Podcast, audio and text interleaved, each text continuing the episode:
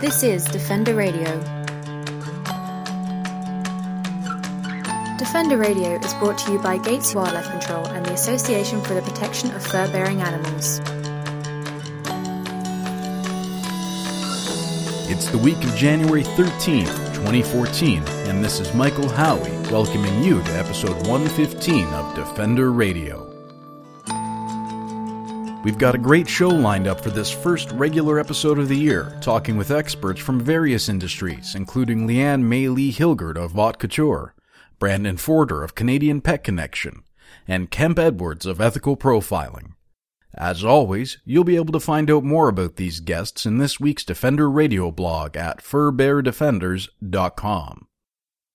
I'm also going to be asking for your patience and perhaps your forgiveness as for the first time, I'm coming to you as a non smoker. My voice and my pacing may be a little off as I get through the next few weeks and my vocal cords remember how to breathe freely. For now, let's jump into this week's interviews. It's an ironic and sad truth that when you go to a pet store to get a fluffy toy for your four legged friend, you may in fact be buying them the fur from another four legged friend. With the lack of regulations on the importation of cat and dog fur in Canada, as well as woefully missing requirements for labeling, safely buying a fur free pet toy may be harder than it seems. But as Brandon Forder, Vice President of Canadian Pet Connection in Oakville, Ontario, knows, being an ethical pet owner doesn't need to be hard if you ask the right questions. Brandon, an ethical vegan and supporter of APFA, joins us now to discuss this growing issue and how our listeners can avoid falling into another trap of the fur trade. Hey Brandon, we've been hearing about pet toys that have real fur, including dog and cat fur. Is there an easy way to know if a product contains real fur? Well, um, the only true way to know would be to contact the manufacturer directly and ask specific questions pertaining to um, any kind of questionable um, part of the product, whether it's fur, feathers, or anything like that. Uh, problem in the pet industry is that um, not only is the labeling deceptive at best, it's uh, there, there is no regulation. Pet food manufacturers are not required to list the source of fur on any of their product packaging. So you could take, um, you know, a dog or a cat toy, like a furry mouse for a cat, and generally there's just a barcode. Um, there's no product information to support that. Um, so uh, you know contacting the manufacturer directly is really the only truly way to figure this out um, even if you ask um, you know the employees of the retail store that you're purchasing at they probably don't know enough about the product to comment on it specifically so i always remain skeptical when it comes to um, you know asking the staff of most retail stores unless they've been in communication with the manufacturers directly um, but uh, it, it's it's such a shame because labels um, are very deceptive. Uh, you may see some products that would list, you know, faux fur, or um, you know, it'll say. Um, uh, uh, you know, like genuine fur, things like that. But it's it's very deceptive. You know, faux, faux fur could mean nothing other than just um, uh, sort of like a distraction tactic to uh, to confuse the consumer. Um, but in actuality, it could be um, you know domestic cat fur, or German Shepherd fur, rabbit fur. Um, so the labeling is something that's not to be trusted. Is that something that at your store is important? Oh, most definitely. Yeah, and actually, when when I was um, uh, sort of thinking about um, you know uh, this interview, um, I contacted a couple of the manufacturers that I know that um, that that um, that use um, you know they use synthetic fur for some of their products, and um, I just wanted to question them and just see if they had any thoughts on um, you know the fur trade and the and the pet industry. And it's funny that. Um, uh, I shouldn't say it's funny. It's kind of sad that um, you know most manufacturers just don't even care. Um, you know whether it's real fur, whether it's fake fur. So we have this kind of this this moral gap uh, from you know what a consumer's personal beliefs are and what the manufacturer's beliefs are. Um, so that sorry, that's a that's a very difficult thing to to figure out. But um, in in my my stores, anything that I carry that has anything that looks like feathers or fur, not only do I uh, talk to um, uh, the uh, the manufacturers about it, I also like to get it in writing that um, that they guarantee that their products are uh, free of any kind of animal product and everything is synthetic. Or I just simply avoid buying any products that contain any kind of fur or feathers, and I find a suitable alternative that doesn't have those things in them. Um, I do try to avoid purchasing products from China as much as possible, but when it comes to things like pet toys, your options are extremely limited once you uh, once you try to avoid all products that come from China. So it, as a retailer, it does make things very difficult. But um, uh, there are always alternatives. You don't have to necessarily go with products that contain fur. There's dozens of other products that would still give your pet plenty of enjoyment that are not fur based, whether it's real or artificial. So there's always alternatives if people get creative enough. As an ethical vegan and a store owner, do you have difficulty not only balancing that, but then explaining to a consumer why you may not carry some products? Yeah, and you know, consumer demand is a funny thing uh, because most consumers don't think of you know a furry mouse toy actually containing animal fur and maybe perpetuating the uh, the gruesome fur trade itself. Um, so I think consumers just don't have the kind of awareness that um, you know, say people in the in the pet industry or those who take interest into uh, you know in it uh, on their own time. Um, so the demand certainly is there for things like you know furry mice.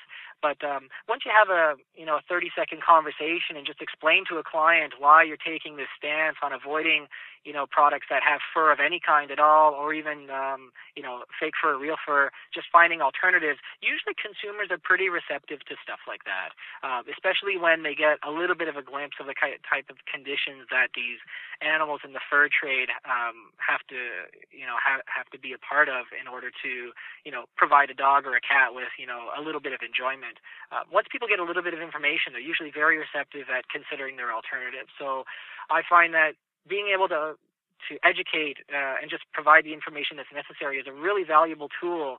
Um, but also, I recommend my clients um, you know, do your research. If you're ever unsure, contact the manufacturer directly and uh, and you know and and ask them you know the specific questions uh, that that you're looking for answers for because otherwise you're not going to get the answers you're looking for on the product packaging and um, in most cases you're probably not going to get the answers you're looking for from the um, you know the employees in the in the retail store.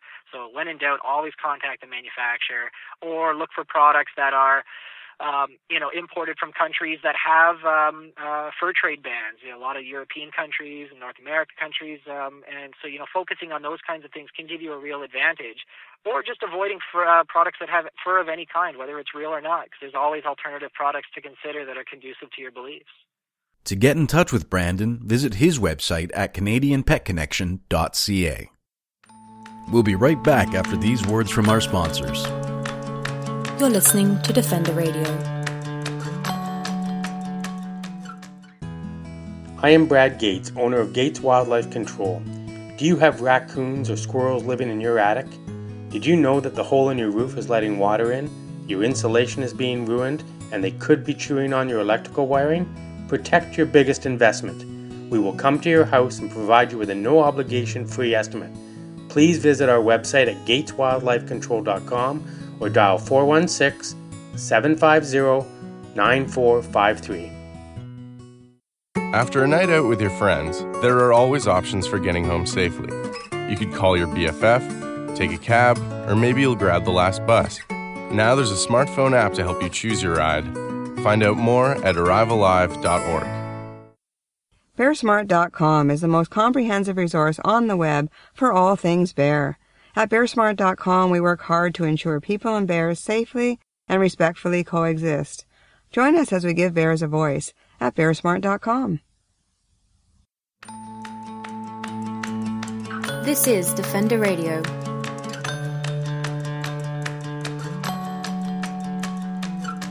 We talk a lot about fur free alternatives, and there are many, but one of the best options remains Vaute Couture. Designed by Leanne Mai-ly Hilgart out of her shop in Brooklyn, New York, the fashion line quickly became synonymous with cruelty free fashion. Leanne joins Defender Radio to discuss her background, her fashion choices, and the future of a fur free world. Hi, Leanne. How did you first get involved in fashion? You know, I was a kid, um, I was lucky enough to have parents that let me dress how I wanted, and that it didn't matter if everybody else thought I looked ridiculous, um, which I did. Uh, I made my own puffy paint T-shirts with animal rights slogans on them. I made my own jewelry out of my Easy-Bake oven. Um, wearing things that were definitely not exactly what everybody at school wanted um, to wear. You know, they're wearing matching Limited Too outfits and looking very, very cool. And I was looking very homemade, uh, coordinated outfits that I just made myself. Um, and I think what's interesting is that, you know, at the time it made me a huge outcast. I cut my own hair. I did things that definitely a lot of people were just like, what is she doing and why does she look like that? But later, it helped me really gain a sense of just doing what I felt I wanted to do. And for fashion and, and style, like that's what real style I think has to come from is not from what you see in magazines and what you see on TV, but a sense of like what are you aesthetically uh, attracted to, and what do you think speaks to who you are and your personality. So, um, so that was kind of my start, which is kind of a, a strange start. And I definitely was sketching a lot. I had a light, a little like light box for um, fashion sketches. I remember even doing a bunch of fashion sketches and wanting to be a fashion designer one day. But you know, anybody who had known me at the time probably would have laughed because I looked ridiculous.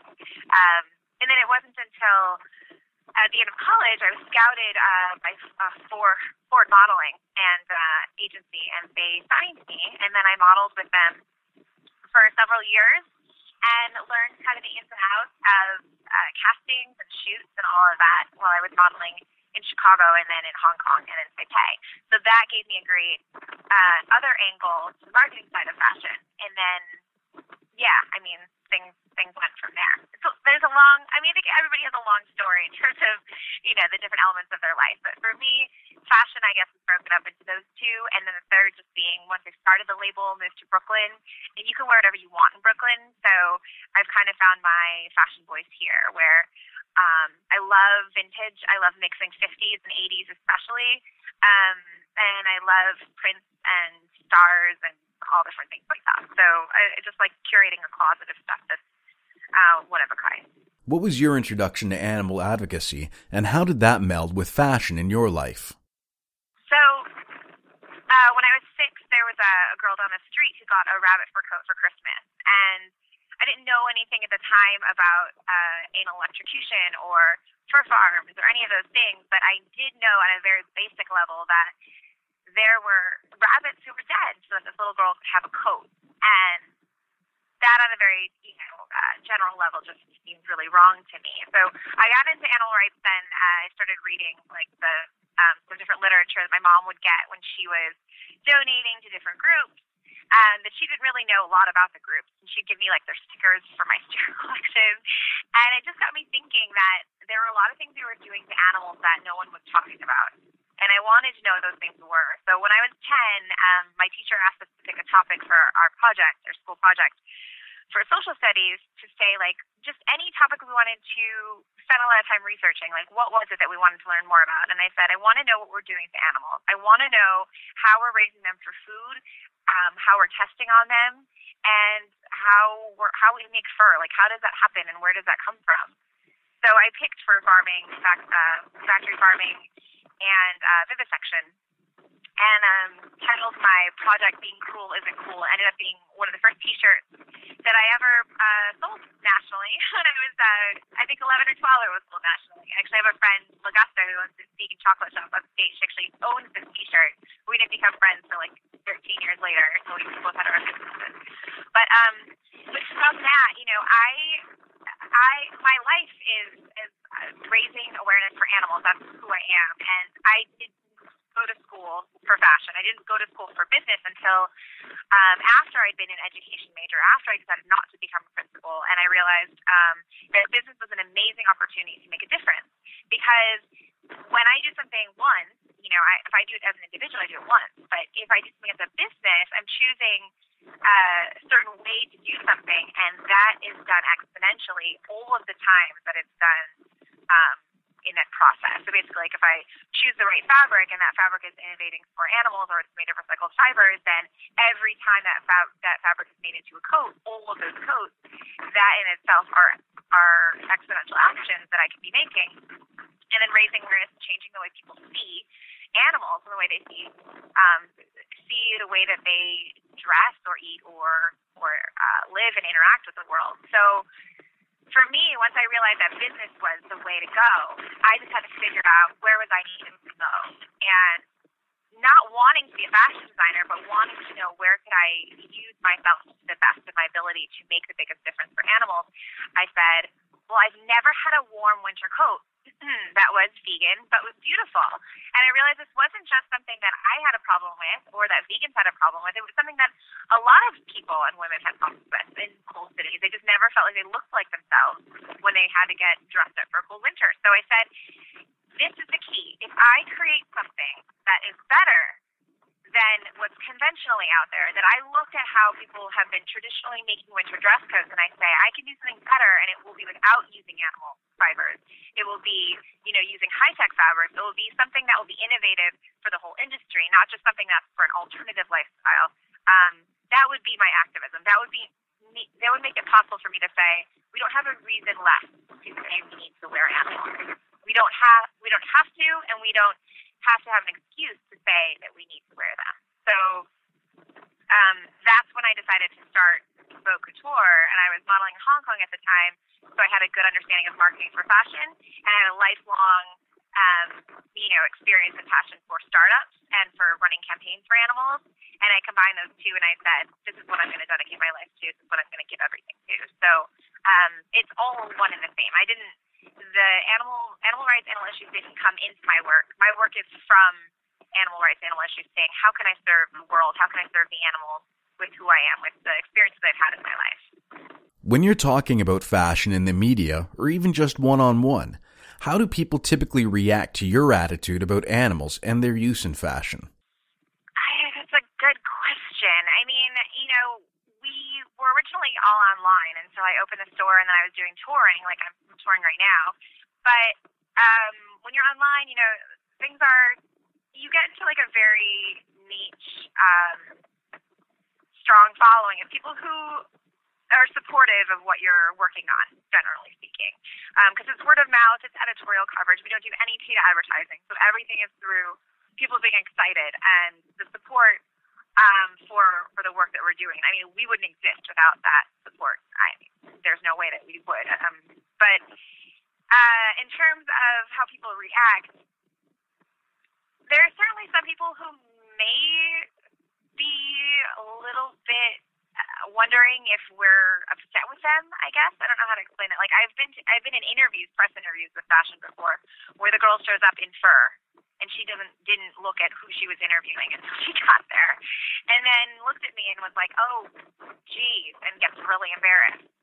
And what I like about that is that then I can I can then give her a new impression of her experience as someone who doesn't approve of her wearing fur, because then I can talk to her like a person and talk to her about her family and where she's from and how she started working at this magazine instead of going right launching right into you know why it's wrong to wear fur or anything like that to make her feel bad. Instead if i can let her come to that conclusion herself you know that that's a whole different thing so so when I spent my time instead letting her know, like, oh, she, she's so embarrassed, and I was just like, hey, it's, you know, it's okay. I know you didn't look and see who you're interviewing. Like, I understand. We talked about other things. I told her about how passionate I am about what I do, and then, you know, she followed up like three times with how embarrassed she was, how how how apologetic she was about wearing wearing fur, wearing dead animals um, to interview with me. And I feel like it's so important that you lead by a positive energy and by a, a sense of knowing that everybody um, reaches needs to reach their their knowledge points on their own through finding it finding it in their experience with you um, without you pushing it um, at them because I, if I do that then I feel like that's when people are like oh geez what is this this is like a whole different thing it's nothing to do with me but if instead I say for all the people who love animals, for all the people who care about animals, and have never even given it a thought that what they wear makes a difference. Here is here is a brand, here's a lifestyle that can speak to you and can say, this is part of who you are. Allow yourself to care. Allow yourself to be inspired by making choices in your life that make a difference, that impact animals and the environment and people in the world. Don't feel like you need to be, um, you know, a, a silent participant in these industries and these corporations and um, all of these things that have been set up as structures for profit that you haven't chosen to participate in. But instead, choose to make those choices in your life by what you wear and what you eat.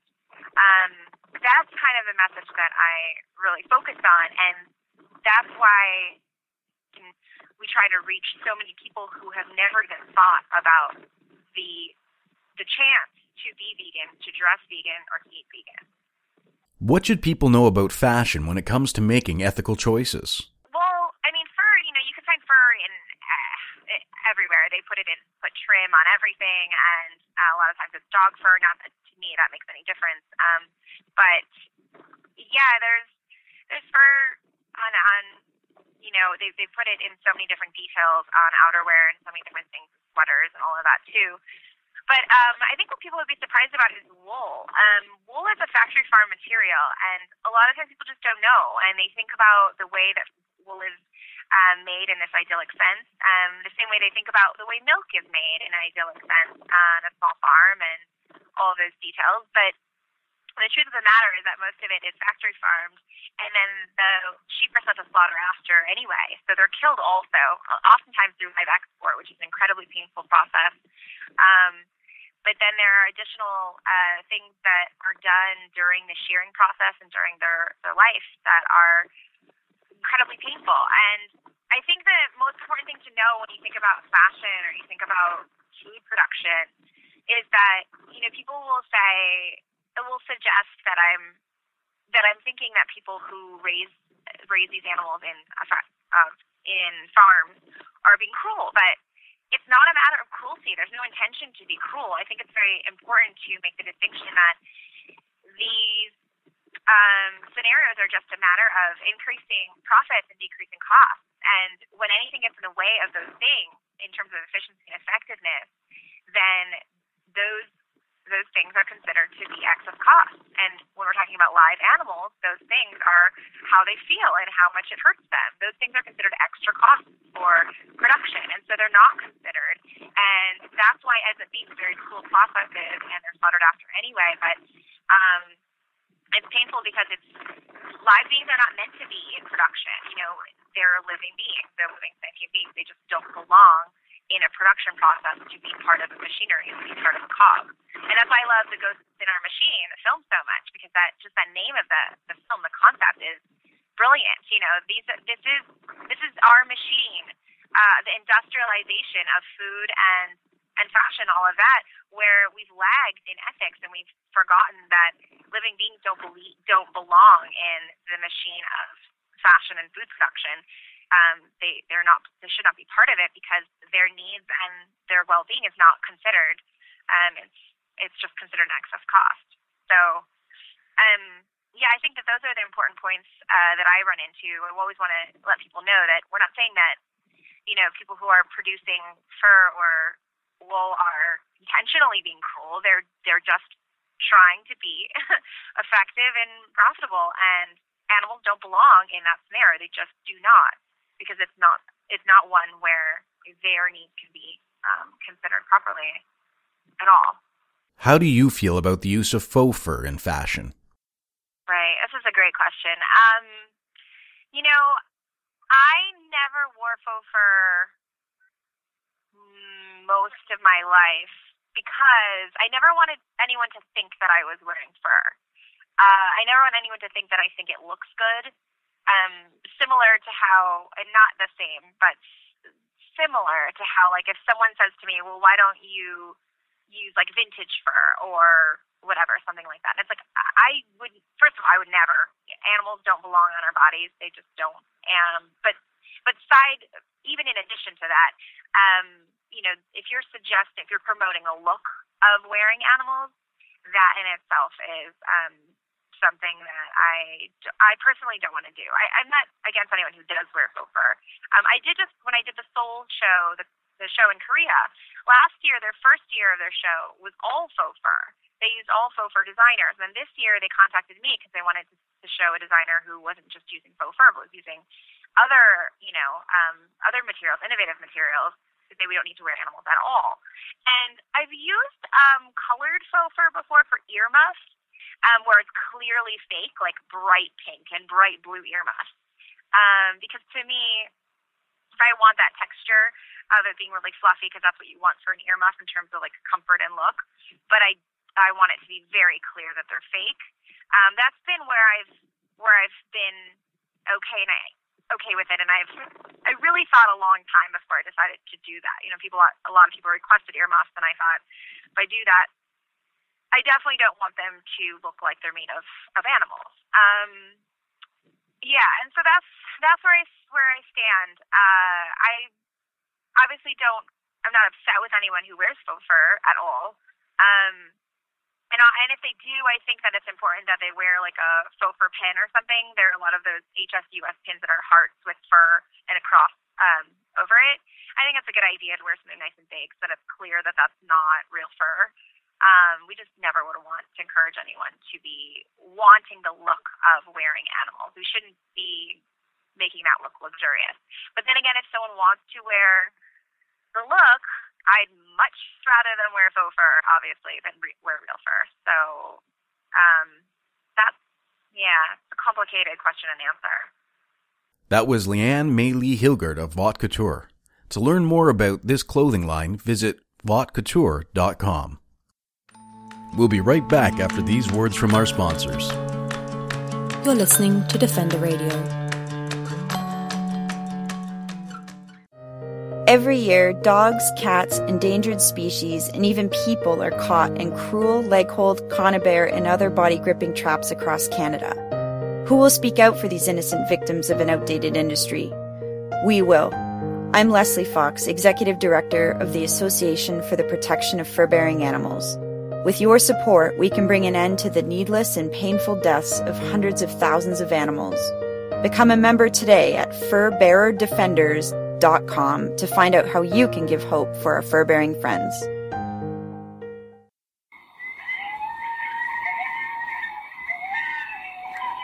Have you ever heard a coyote sing? Did you know that coyotes are also called North America's song dogs? They communicate through unique howls, yips, and barks. At Coyote Watch Canada, we're committed to fostering peaceful coexistence for communities and their wildlife neighbors by building compassionate wildlife communities one community at a time. Please visit us at coyotewatchcanada.com for more information and tips about this amazing keystone species. This is Defender Radio.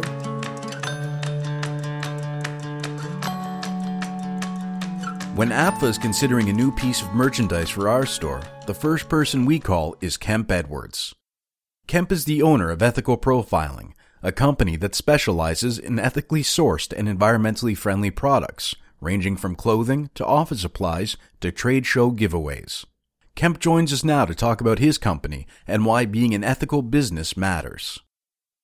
Your entire business is about ethical choices. How did you get into that? Well, I was I was in the action sports industry for uh, for a dozen years to begin with, and um, found that very few to no companies were looking uh, at ethical purchasing decisions. They they weren't really concerned with uh, factory audits um, or manufacturing audits to ensure social and environmental compliancy. That's still an issue, though it seems to be getting uh, at least on people's radars in the last, uh, I would say, five years. Um, but really, no one was working for more environmentally conscious materials. It was a, a balance of who offered the best price and made the best product, and those were really the only two considerations. Um, and it, it, it irked me uh, because, especially when I when I had kids, and made me kind of reevaluate, uh, you know, what what industry I was working in, and and how could it be less harmful. Um, and I spoke with my boss at the time and suggested that we look into more environmentally conscious fabrics to work from, um, and suggest that you know we look at factory audits and that sort of thing. And he wasn't quite ready to make the move yet, um, citing that that he was a not not a leader in the industry, and and as such, you know, when the industry moved, he would move as well. And my suggestion was that would make him a leader. Um, and uh, he had has very ethical um, considerations in mind for his treatment of staff and his treatment of suppliers, um, but not to go to the level of actually employing a third party auditing team or anything of that sort. Um, so I left and actually started work in bioplastics, um, thinking, what could I sell to my current purchasing group, which were action sports stores for the most part, um, that could be built better. Uh, so, and I, you know, walked into their stores and just saw a plethora of plastic everywhere. Um, realized at that time, you know, from talking to different groups, uh, I became aware of the of the the gyres and uh, and other problems, you know, such as the, the obvious fact that every single piece of plastic that's ever been produced still exists on this planet. Um, that that there was a, a major opportunity here. Uh, so I start. I investigated bioplastics with uh, University of British Columbia, the National Research Council of Canada, and a company called Solgear. Um, we engineered a, a bioplastic, so a plant-based, 100% compostable, uh, 100% non-toxic plastic to be used um, in injection molding machines for things like sunglasses. And I worked with Bensol Manufacturing in Italy, who builds a lot of the big brands like uh, Von Zipper and Electric um, to implement that plastic um, for use. Then the market bottomed out in 2007, just as I was about to launch, um, and I decided to hold off on launching uh, before tangling a quarter of a million dollars up in uh, in physical product. I said, you know, maybe I can take the knowledge that I've learned over a year of doing this and, and investigating um, what it truly means to do ethical sourcing and apply it to um, my contacts in the industry. So I did some contracts with uh, with a few companies that were already in the action sports uh, space, um, and I built some organics programs for uh, Burton and Arc'teryx and Showcase Whistler Blackcomb, and uh, I did a contract with Sitka and with West Beach, and um, then I ended up uh, getting in touch with uh, a, a company here in Vancouver uh, that asked if I might be able to assist them in their discussions with the Hudson's Bay Company about ethical purchasing um, in recycled materials to build outerwear. Um, and that's something that I had experience in was winter clothing. Um, so I flew to Toronto um, and I met with the Hudson's Bay Company. And uh, they ended up employing me to manage their B2B business uh, for the Olympics, for the Vancouver Olympics. And uh, as such, I got in front of Coca-Cola and Royal Bank of Canada and TransLink and Aggreko and Atos Origin, um, all, all these different um, sponsors, and discussed to, discussed with them what um, ethical purchasing meant and, and what those considerations were. It was certainly a, a main target of the IOC and VANOC it was already uh, and remains very much on the radar of the big corporations such as Coca-Cola. Um, in fact, I would I would venture to say that their supplier guiding principles are probably the most stringent on the planet. Um, and uh, so our partnership made sense. We had and I had developed um, some knowledge in recycled PET, which is uh, plastic bottles being recycled and then used as a fabric and um, we were able to produce the greenest um, Olympic program in history for Coke. We built the whole thing out of uh, out of recycled plastic bottles, and have most recently done so again to build their program in Russia. So that was kind of my my intro, and then from you know from there, coming out of the, uh, I built ethical profiling. I, I started that company um, to contract to Hudson's Bay Company so that I wasn't personally under contract, although I did end up doing that as well um, in the end. But I had two contracts running with the Hudson's Bay Company, one with myself and one with ethical profiling. And um, and then when I came out of that, all of the, the corporate sponsors that I was working closely with and had been for a year asked if I would continue to work with them in a capacity that didn't involve Hudson's Bay um, there was no conflict of interest because HBC is a, is a retailer, and you know, really had no interest in trying to develop a, a B2B business model anyways. We hear a lot of people talking about fur being environmentally friendly, even though the statement, fur is green, was outlawed in several countries. How did you come to the conclusion to not use fur? Well, uh, you know, I'd had some experience in working with um, with synthetic furs um, previous to my experience of building my own company when I worked with uh, with uh, Arson and Orb. Um, there were certainly some some jackets that had uh, some winter jackets that had a synthetic fur trim. Um, to me, I'd never really thought as to you know why would you want to use real fur? I couldn't see any distinct advantage to having it. Um, in fact, if anything, there were more consumers, um, certainly at that time, revolting uh, against the idea of, of using real fur. Um, and I think uh, ironically, the word revolt uh, is is almost uh, perfectly appropriate because I think they were actually revolted by the uh, concept of using real fur. Um, and what I looked at at the time was were were there any benefits? And interestingly enough, it came up as an issue um, during the Olympics for me as well because of my work with the Hudson's Bay Company, which, uh, as you know, I'm sure, uh, you know, started as a fur trading company and the oldest company of that sort in Canada. Um, and then we also we built programs for uh, for the government of, of Yukon and Northwest Territories, and they were looking to try and integrate real fur into their program. And this is a debate that uh, that I had um, with several people in the industry, and it's, it's it was a very heated um, discussion in my own house as well um, because of uh, well. It, it wasn't really a debate because we were kind of both on the same side, but it's something my wife and I discussed at great length because um, of her view on, on using fur as well, which is, uh, of course, anti fur. She's uh, very ethical in her considerations, um, and her position at Lush supports that as well. Um, and I decided at that time that I would um, never implement fur in any programs that we worked with. Uh, and I would try and investigate to, to determine why the, and if there are any advantages to using real fur, of which I've been able to identify none. Um, I agree with you that there. I have heard the question about is uh, is fur a green product, and it's been cited as being um, biodegradable, which makes it green, and coming from natural resources, which makes it green. Uh, but from my research, the um, how the fur is treated uh, so that it can be used uh, as a textile uh, negates its biodegradability and introduces toxins into the stream of the finished product that, in, again, negate any claims for it to be green um, and would rather support uh, claims of greenwashing. So, based on your research, you believe fur is not a green product?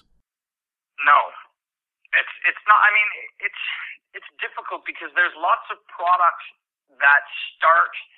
Uh, green is a bit of a broad word, but that start environmentally conscious because in itself there are attributes of it that are arguably environmentally conscious. It is a natural product, I suppose, if you were to look at it that that way. But then, as soon as you treat it, you kind of destroy that argument. And to my knowledge, there's no way to use it um, without treating it. Um, in which case, uh, I, I wouldn't you know, uh, I, I certainly would never make any claims for that to be environmentally conscious. And I'm looking at eco-conscious fabrics every day. Uh, we're looking at developing them. It doesn't even fit on our on our scope anywhere as an environmentally conscious product. How much of this comes down to people not knowing the options are there? Is this a matter of education or of a fear of investment? Why aren't we seeing more eco-friendly and ethically sourced products? Um, well, in terms of ethical sourcing, I believe that's that's in the midst of changing right now. I look at, uh, at at government tenders. In fact, I've been on on their site this morning to look at tenders. Um, there is in every single case a component um, uh, whether it's the major decision making, arguably not, but it's certainly uh, ethical sourcing is a major consideration that comes into play, and they are um, at least on paper uh, they don't entertain uh, bids from um, what might be called unethical sources, or perhaps more appropriately, uh, unproven ethical sources. Um, so that's uh, you know that's certainly changed over the last little while. Um, the, uh, the the bought certain large bodies, uh, corporations that are looking to purchase um, su- supplier guiding principles and ethical considerations have come into play there. Um, just look at uh, even the, the uh, National Hockey League. Um, they've just put out a statement saying that uh, all of their sourcing is going to change to be uh, more ethical. Uh, and that will be a key consideration for who they purchase from. So, in terms of ethical sourcing, I think that's being that's in the process of changing right now. I'm also seeing, you know, five years ago when we started working with recycled PET as a fabric, it was very difficult to to find. Um, there weren't a lot of people processing it, and now it's much much easier to find. In fact, uh, at the last World Cup Nike integrated um, that all of the World Cup uh, jerseys would be built from uh, from recycled fabrics. Um, you know, companies like Coca-Cola, Pepsi, Nestle, anybody dealing with plastic bottles, they see the advantage, uh, the marketing advantage of being able to say that you know their programs are built from the the byproduct or waste of of the of the, the a primary product that they produce. So I wouldn't say that that you're not seeing as much of it. I mean, we we definitely see. Uh, I think it's on the incline. I think in certain areas it's it's declining. In certain product categories, it's declining. Um, predominantly because uh, because of the economics. It is more expensive, um, and I don't. I'm I'm disappointed that on a manufacturing and a supply chain, those groups aren't willing to absorb some of the additional costs to be able to offer a better, more environmentally conscious product. Uh, we try and bridge that gap, or at least some of that gap in price, by working with a lower margin, by keeping our overhead lower, um, so that we can offer people an organic apple for nearly the same price as apple. You know, we're not um, not apples, of course, but you, you get my how have you been so successful in getting groups and companies to use ethically sourced products? Um, that's a good question, Michael. Uh, I mean, we land a lot of our business and, and have a, a lot of our relationships are built on trust. They, those clients come to us because they trust us. They trust that, that we've done the investigation to be able to offer a more ethical choice. So if I'm clearly saying to them, we will not work with this. I'll give you another example outside of fur. Um, polyvinyl chloride is a, is a PVC, is a material we won't work with. Um, why? Because it's, it's one of the top 10 toxins in, in regular use on the planet. When a client comes and says, I really want this product, and they hand me a PVC piece, I'm obligated, I feel, to say, you know what, I understand what you're trying to do. Can we build this out of silicone? And if, if I can prove to them that that piece um, moving back to fur again, if I can if I can prove that the synthetic fur or the silicone versus PVC will function the same way, if it doesn't suffer from style, fit, function, design, or price, why wouldn't they choose the better choice? Especially if they place their trust in us, and that's our consultation. To learn more about Kemp and ethical profiling, visit ethicalprofiling.com.